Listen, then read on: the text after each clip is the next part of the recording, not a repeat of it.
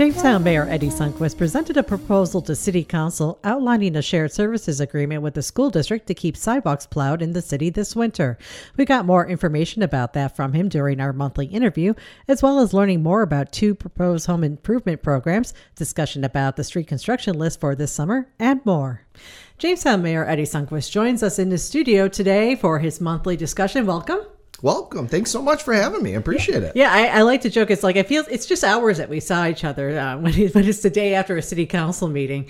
So uh, I'm glad to see that you you made it. You made it through the night, and, and you're here and bright eyed and bushy tailed. I hope I made it through another day. That's what we all hope for, right? Right. Well, I, I laugh. I said when I was talking about what was uh, news out of city council with Jason Sample this morning. He's like, "Well, what was the big story?" I said, "Well, I thought I knew what the big story was," and then the mayor came out with uh, his proposal at the end, and you talked about this proposal with uh to with a shared services agreement with the Jamestown School District for sidewalk plowing.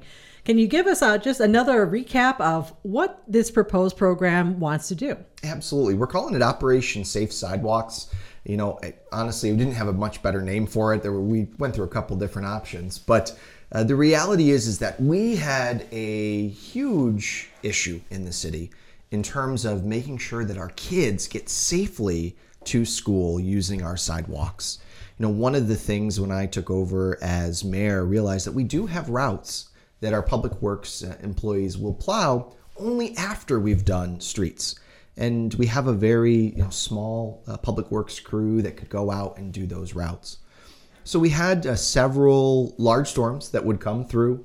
Uh, streets would be plowed, it would push snow into sidewalks. We wouldn't have enough time for uh, members of the public to uh, shovel their own sidewalks. We have a lot of elderly folks that haven't been able to shovel sidewalks. And it made for us seeing kids basically walking in the street to school.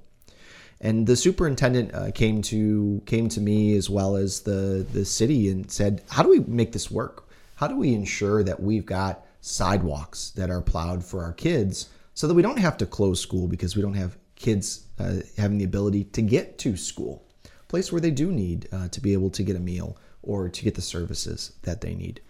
So together we started off this conversation with our team and uh, his team in uh, creating and updating our plowing map to better understand what routes are kids coming from. So they talked to every principal at every school, tried to understand where kids are walking from, and we started by updating the map. We then said, well, maybe there's a way to make this better. So the superintendent and I uh, worked together to try to figure out a plan to be able to plow uh, primary routes to school, uh, some secondary routes, some larger areas, and even even tertiary, th- you know, third level routes uh, to schools. And in doing so, we realized that working with our engineers and working with the school district, that if we're able if we're able to purchase some additional city plows uh, for sidewalks, as well as hire uh, two parks laborers that would run a separate shift from 4 a.m. to noon during the winter uh, that in those eight hours we could uh, get almost or the majority of sidewalks in the city, especially those that go to school routes, plowed. Uh, which was a really out of the box thinking. We haven't really tried this before. We've always just told homeowners, you're responsible. Uh, but this is an opportunity for us to get kids to school safely. And uh, it is something that we proposed last night at City Council. Mm-hmm. And uh, as part of the proposal for listeners, uh, the the the the two snow plows that you're talking about for sidewalks would be purchased by the school district, so that would not be uh, a capital cost that the city would incur. Um, and I was thinking yeah. that if, if to say that goes forward, the city did just purchase uh, a new sidewalk plow with ARP monies. I think uh, a couple months ago, right? We did, yes. Mm-hmm. Uh, to remind your listeners, we have some pretty old, uh, what they call bombardier snow plows. I don't, I don't remember if they're the 70s or the 80s, but uh, they were 70s. I think they're 1970s. Yeah. Uh, we can't get parts anymore for them, so they're they're limping along. Uh, so we did buy one snow plow to replace those that are typically used in downtown core and other areas uh, for plowing of sidewalks and whatnot, harder areas to get to. Uh, under this shared service agreement, uh, the school district has uh, would agree to purchase two new sidewalk plows. Uh, in exchange, the city would then hire laborers uh, to do so and to uh, plow those routes during the wintertime. And the bonus here for the city is that we can then convert them to working the parks during the during the summertime, and even in the wintertime, since they're parks laborers. Let's say that there hasn't been a snowfall, they can work on other sidewalks across the city. They can uh, work on one-way roads and other areas. Uh, and more importantly, one of the things we didn't discuss last night is we're intending to also plow the Riverwalk area during the wintertime, uh, which is something that we've had a lot of requests for and have just not had the ability to do so. So, really excited uh, news uh, for shared services agreement. This would go till 2026 is when we would review that. So, it would be a couple years to try it out. And every year we would work with the school district to make sure that it is meeting the needs of getting their kids to school. Mm-hmm. And I'll, t- I'll, I'll be talking to the Jamestown School District uh, again that they have a school board meeting tonight, which is Tuesday. Uh, but on the city side, the costs uh, for the two laborers, it, according to what you had passed out, uh, your executive, executive assistant had passed out, would be about six hundred seventy-five thousand three hundred thirty-one dollars for that that four-year time period. That's correct. including benefits. Yes. So, um, and that's all that you're, you that would all be funded using American Rescue Plan funds? At this time, we're anticipating that that would be funded using American Rescue Plan funds. You know, even though 600,000 seems like a lot with benefits, uh, but you got to remember that uh, we're really using these folks during the wintertime. The rest of the time, the city gets the benefit of having them uh, for the parks department. Uh, so the the cost uh, to the school district for the purchase of the plows uh, somewhere around three hundred thousand dollars. We're working with the school district to figure out exactly which plows we're going to get to meet the needs of the sidewalks. But we did an estimate cost out for city council and for the public. Right, and and given that the city already has its own uh, mechanics uh, and fleet manager that that in my head that made sense that you have already have the people expertise to know how to maintain these vehicles and also know where to get them in terms of being the ones who maintain. So that when i heard about that i'm like well that makes sense because I, well the school district has their own equipment but since it was going to be city workers operating it it made sense in my mind that it would be the city that took care of them. Yes, the city would maintain the plows. You know, the nice thing about purchasing these new ones is that you can get parts and there's usually a warranty on them. So, unlike our bombardiers, where the old ones from the 1970s, we're still scrounging for parts and still, you know, having to put a lot of work into it. When you purchase some of these new, at least in that four-year period, the maintenance will be fairly low uh, to keep those things up. Mm-hmm. Uh, one of the things, and I, I, was trying to recall, and I didn't have a chance to look through my my notes. I remember that under a previous uh, proposal that you had uh, proposed hiring three new parks laborers um, I think earlier this year or late in 2021. Was that a proposal that passed by City Council? It did not. It did not. No. Do you see any per, foresee any uh, issue with them going ahead with this one? Because I mean, it's it's a different. There's a specific program it's going to be used for. Much like when we when you uh, propose uh, with the public safety initiative hiring police officers specific for specific duties. Do you think that this will be more palatable to council, given that it's for a very specific project where a lot of people in the community have expressed a, that it's a huge need? I've certainly heard from council members that want to ensure that any use of the ARPA funds is for a specific program. So we did propose hiring uh, individuals under ARPA funds originally, and uh, that was really shot down. It really didn't gain a lot of traction. Uh, so going forward, we have uh, tied any type of potential hires to a specific need for the city so that we could say directly, here's what we're using these individuals for. Now, granted, any type of hire may also have a bit of a, a broader purpose. Uh, that's just kind of how this works. Uh, but we do want to utilize those individuals for a specific purpose. And so we, we see this as an opportunity, especially given the fact that we are partnering with the school district to really uh, provide a common purpose that I think everyone can agree agree to making sure that we have a safe route for our kids to get to school. Mm-hmm.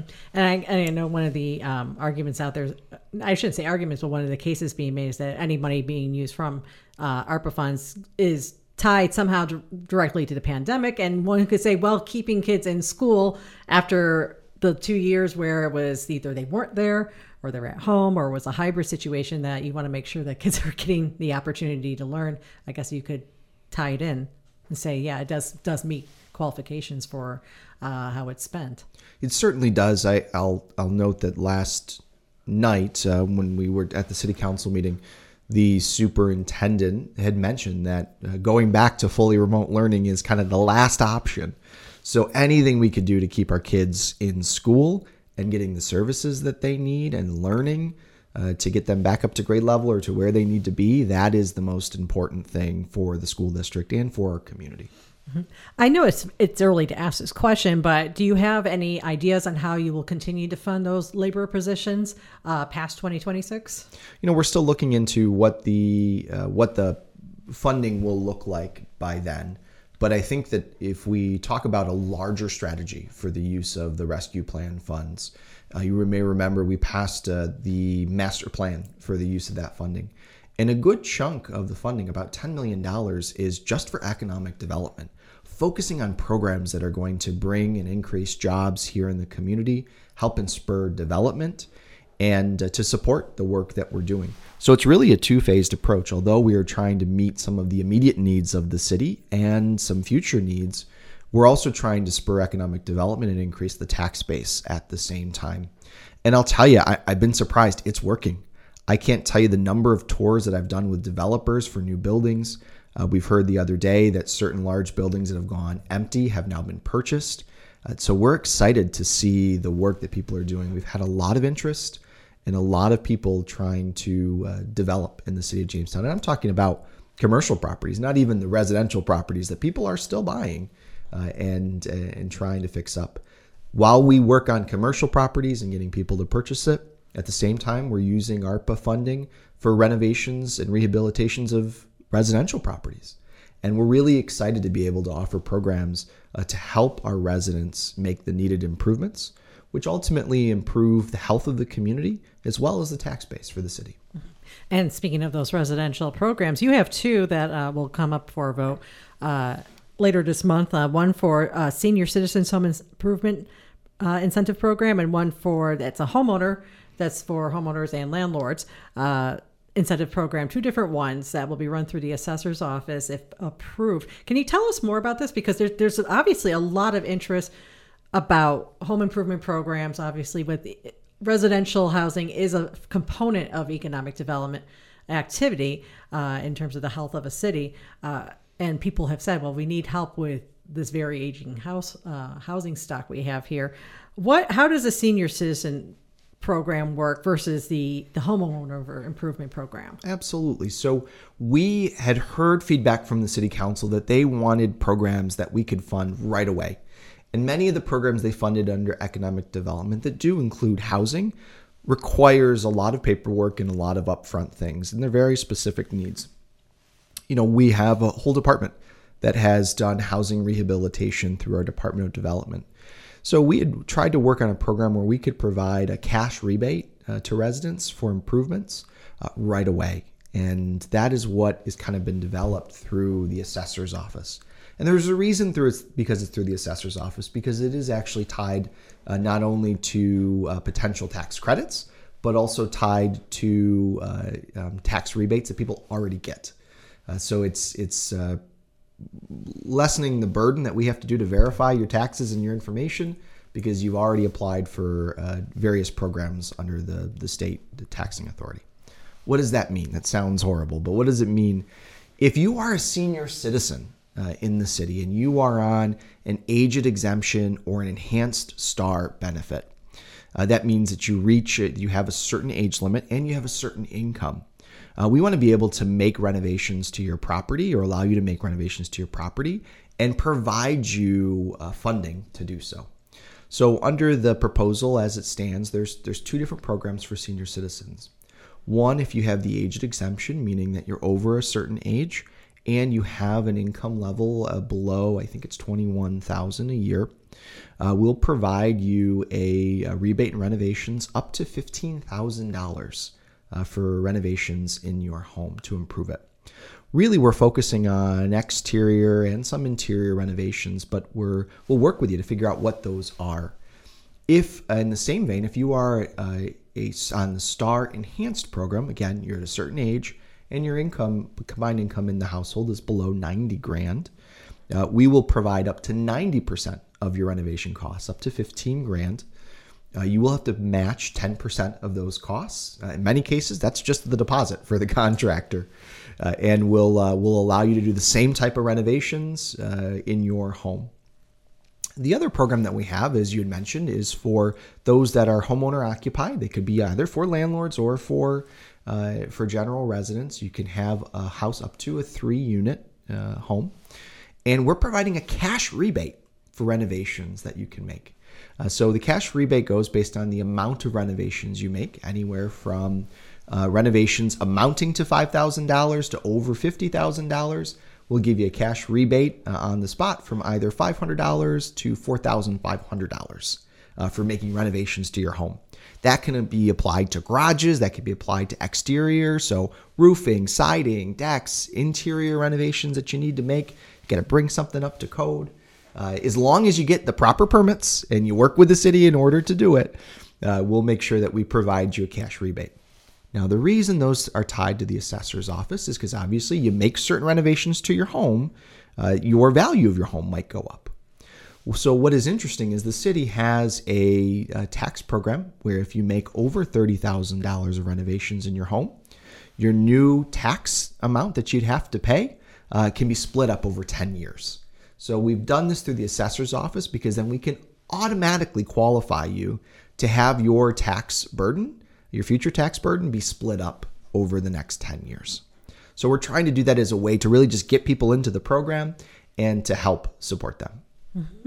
And now, as we're talking about this for listeners, just remind them that this will this is still needs to be approved by city council that will happen at monday june 27th at their meeting but now that was i, I want to talk more about the program because it, we we had done an initial story and it's and wanted to come back to it so because people are definitely interested in this from what i hear you know even just among my friends who live here in the city we all have all of us who own houses know what has to be done with them so well we we appreciate that you know one of the things that we did was when we were uh, asked by council to look at some of these things.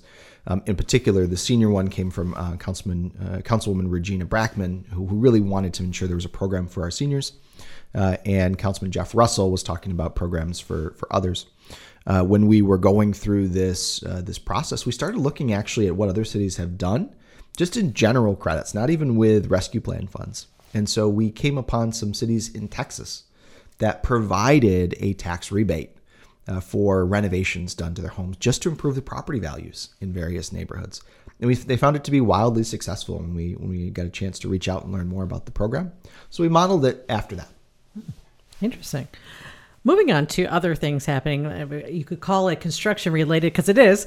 Uh, street construction list came out la- end of last week, uh, detailing all the road work that is going to be happening in Jamestown this summer. It was quite a list. I, I started scrolling and I kept on scrolling, kept on scrolling through the list. And if you, if anyone's really interested, go to wrfalp.com or jamestownny.gov to see this full street list.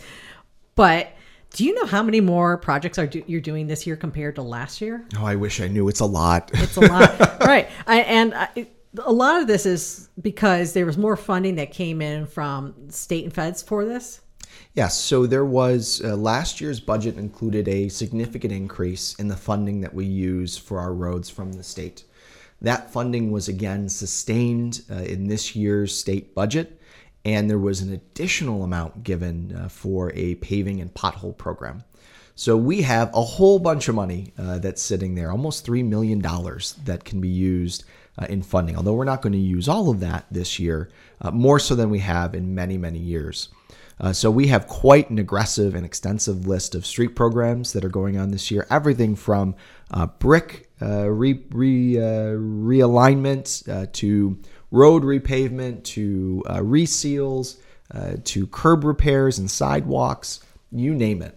And what is unique this year is we've recently found out that we can also utilize funding to help repair curbs, sidewalks, and to uh, change the way we look at a, a street redesign. Although uh, we tried to incorporate those things into a lot of this year's programs going forward uh, as, a, as a public works department, we're going to be looking at whole street reconstructions that include sidewalks and bike lanes. And those are those are a wonderful thing. We now we know we have not only state funding, but we've recently been notified that certain roads are also eligible for federal funding. So we're going to be working with the state on that uh, there's recently some legislation that just went through uh, on the governor's desk that specifically allows cities to get federal funding on street repair. Right, and uh, in the press release, you mentioned that the complete streets model was being looked at in some for some of these projects or all of the projects. Uh, do you know any any? I know I'm, I'm, asking you a tough question. It's more probably more a Jeff Lehman question, but do you know of any specific projects that where you can say this is how we're you're utilizing the complete streets method? I don't have any offhand. I apologize. We have so many projects this year, and, and it is certainly a lot. But I can tell you one of the things that we have heard from residents is the ability to let people know when streets are closing. That has been a, a big concern. And it's been tough for us too, especially with not knowing when contractors are going to get to jobs and when the city will be able to do it. So we are working on a way to provide a, uh, a way for the residents to know when streets are going to be closed in advance, besides a sign on a street. And so we're actually expecting next uh, work session for City Council uh, to release some information on an emergency and information alert system for all residents of the city of Jamestown uh, that can sign up for not only emergency alerts, but informational alerts when streets are going to be closed, what areas, uh, and will be based on, uh, you know, if you put in where you live, uh, we'll be able to base it on a radius of, of folks that live around there or just generally across the city.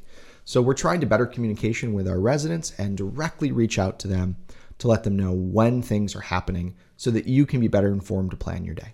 All right. Well, we'll stay tuned for that information coming up next week then. Uh, another thing is this is uh, you mentioned at the council meeting that you had been in New York City on Monday for the signing of the the 10 uh, gun laws that were passed by the legislature and signed by Governor Hochul yesterday. And one of the other things she announced was that there was 18.2 million dollars in funding to support law enforcement agencies that participate in New York State's Gun Involved Violence Elimination Initiative, also known as GIVE.